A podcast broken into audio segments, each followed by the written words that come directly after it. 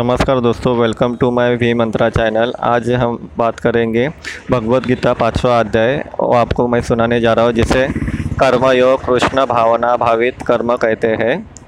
चलिए शुरू करते हैं। अर्जुन बोले, हे कृष्ण, आप कर्मों के संन्याय की, संन्यास की और फिर कर्मयोग की प्रशंसा करते हैं। इसलिए इन दोनों में से जो एक मेरे लिए भली बातें निश्चित कल्याणकारक साधन हो, उसको कहिए। श्री भगवान बोले, कर्म संन्यास और कर्म योग ये दोनों ही परम कल्याण के करने वाले हैं। परंतु उन दोनों में से भी कर्म संन्यास से कर्मयोग साधन में सुगम होने से श्रेष्ठ है। हे अर्जुन, जो पुरुष न किसी से द्वेष करता है और न किसी की आशंका करता है, वह कर्मयोगी सदा सन्यासी ही समझने योग्य है। क्योंकि राग, द्वेषादि द्वंद्वों से रहित पुरुष सुखपूर्वक संसार बंधन से मुक्त हो जाता है। उपयुक्त संन्यास और कर्मयोग को मूर्ख लोग पृथक पृथक फल देने वाले कहते हैं। न कि पंडित जन, क्योंकि दोनों में से एक भी समय प्रकार से स्थित पुरुष दोनों के फलरूप परमात्मा को प्राप्त होता है। ज्ञान योगी द्वारा जो परम धाम प्राप्त किया जाता है कर्मयोगी द्वारा भी वही प्राप्त किया जाता है। इसलिए जो पुरुष ज्ञान योग और कर्मयोग को फल रूप के एक देखता है वही यथार्थ देखता है। परंतु हे अर्जुन, कर्मयोग के बिना संन्यास अर्थात मन, इंद्रिय और शरीर द्वारा होने वाले संपूर्ण कर्मों में कर्तापन का त्याग प्राप्त होना कठिन है और भगवत स्वरूप को मनन करने वाला कर्मयोगी परब्रह्म परमात्मा को शीघ्र ही प्राप्त हो जाता है। जिसका मन अपने वश में है, जो जितेंद्रिय एवं विशुद्ध अंतकरण वाला है और संपूर्ण प्राणियों का आत्मरूप परमात्मा ही जिसका आत्मा है, ऐसा कर्मयोगी कर्म करता हुआ भी लिप्त नहीं होता। तत्व को जानने वाला सांख्य योगी तो देखता हुआ, सुनता हुआ, स्पर्श करता हुआ, सूंघता हुआ, भोजन करता हुआ, गमन करता हुआ, सोता हुआ, श्वास लेता हुआ, बोलता हुआ, त्यागता हुआ, ग्रहण करता हुआ तथा आँखों को खोलता हुआ और मुनता हुआ भी सब इंद्रियाँ अपने अपने अर्थों में बरत रही है। इस प्रकार समझकर निसंदेह ऐसा माने कि ही मैं कुछ भी नहीं करता हूँ। जो पुरुष सब कर्म, कर्मों को परमात्मा में अर्पण करके और आसक्ति को त्याग कर कर्म करता है, वह पुरुष जल से कमल के पत्ते की भांति पाप से लिप्त नहीं होता। कर्मयोगी ममत्व, बुद्धि रहित केवल इंद्रिय, मन, बुद्धि और शरीर द्वारा भी आसक्ति को त्याग कर अंतकरण की शुद्धि के लिए कर्म करते हैं। कर्मयोगी कर्मों के फल का त्याग करके भगवता प्राप्ति रूप शांति को प्राप्त होता है और सकाम पुरुष कामना की प्रेरणा से फल में आसक्त होकर बनता है। अंतकरण जिसके वश में है, ऐसा सांख्य योग का आचरण करने वाला पुरुष न करता हुआ और न करवाता हुआ ही नवद्वार वाले शरीर रूप घर में सब कर्मों को मन से त्याग कर आनंद पूर्वक सचितानंदन घन परमात्मा के स्वरूप में स्थित रहता है। परमेश्वर मनुष्य, मनुष्यों के न तो कर्तापन की न कर्मों की और न कर्मफल के संयोग की रचना करते हैं, किंतु स्वभाव ही बरत रहा है। सर्वव्यापी परमेश्वर भी न किसी के पाप कर्म को और न किसी के शुभ कर्म को ही ग्रहण करता है, किंतु अज्ञान द्वारा ज्ञान ढका हुआ है।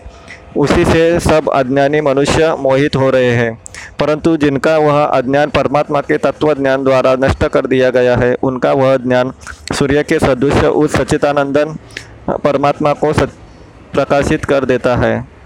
जिनका मन तद्रूप हो रहा है, जिनकी बुद्धि तद्रूप हो रही है, और सच्चिदानंदन परमात्मा में ही जिनकी निरंतर एक ही भाव से स्थिति है, ऐसे तत्परायण पुरुष ज्ञान द्वारा पाप रहित होकर अपूर्णावृत्ति को अर्थात परम गति को प्राप्त होते हैं। वे ज्ञानीजन, विद्या और विनय युक्त ब्राह्मण में तथा गौ, हाथी, कुत्ते और चांडाल में भी समदर्शी ही होते हैं।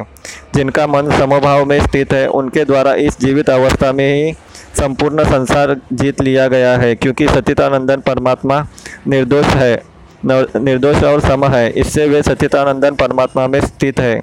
जो पुरुष प्रिय को प्राप्त होकर हर्षित नहीं हो और अप्रिय को प्राप्त होकर उद्विग्न न हो, वह स्थिर बुद्धि संशय रहित ब्रह्मवेत्ता पुरुष सचितानंदन परम परमात्मा में एक ही भाव से नित्य स्थित है।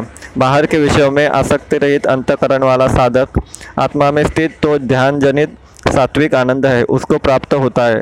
तदनंतर वह सचितानंदन परम ब्रह्म परमात्मा के ध्यान रूप योग में अभिन्न भाव से स्थित पुरुष अक्षय आनंद का अनुभव करता है, जो यह इंद्रिय तथा विषयों के संयोग से उत्पन्न होने वाले सब भोग है। यद्यपि विषयी पुरुषों को सुखरूप भासते हैं तो भी दुख के ही हेतु है और आनंद आदि अनंत वाले अर्थात अनित्य है। इसलिए हे अर्जुन, बुद्धिमान, विवेकी पुरुष, उनमें ही नहीं रमता।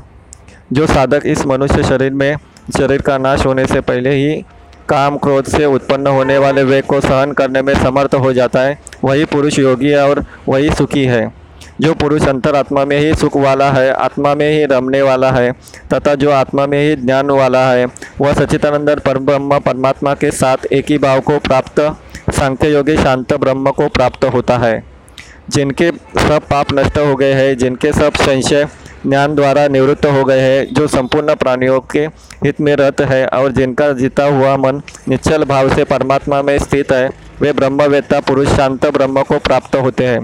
का, काम क्रोध से रहित जीते हुए चित्त वाले पर ब्रह्म परमात्मा का साक्षात्कार किए हुए ज्ञानी पुरुषों के लिए सब ओर से शांत पर ब्रह्म परमात्मा ही परिपूर्ण है। बाहर के विषय भोगों को न चिंतन करता हुआ बाहर ही निकालकर और नेत्रों की दृष्टि को भ्रुकुटी के बीच में स्थित करके तथा नसिका में विचरण विचरने वाले प्राण और अपान वायु को सम करके जिसकी इंद्रिया, मन और बुद्धि जीती हुई है, ऐसा जो मोक्ष परायण मुनि इच्छा, भय और क्रोध से रहित हो गया है, वह सदा मुक्ति ही है। मेरा भक्त मुझको सब यज्ञ और तपों का भोगने वाला संपूर्ण लोकों के ईश्वर का भी ईश्वर तथा संपूर्ण भूत प्राणियों का स्वरूप अर्थात स्वार्थ रहित दयालु और प्रेमी ऐसा तत्व से जानकर शांति को प्राप्त होता है। इस तरह अध्याय पाँचवा ख़त्म होता है। आपको कैसा लगा कमेंट में ज़रूर लिखना और मुझे फॉलो करना। और बहुत सारी जानकारी मैं आपके लिए लेके आता रहूँगा। Thank you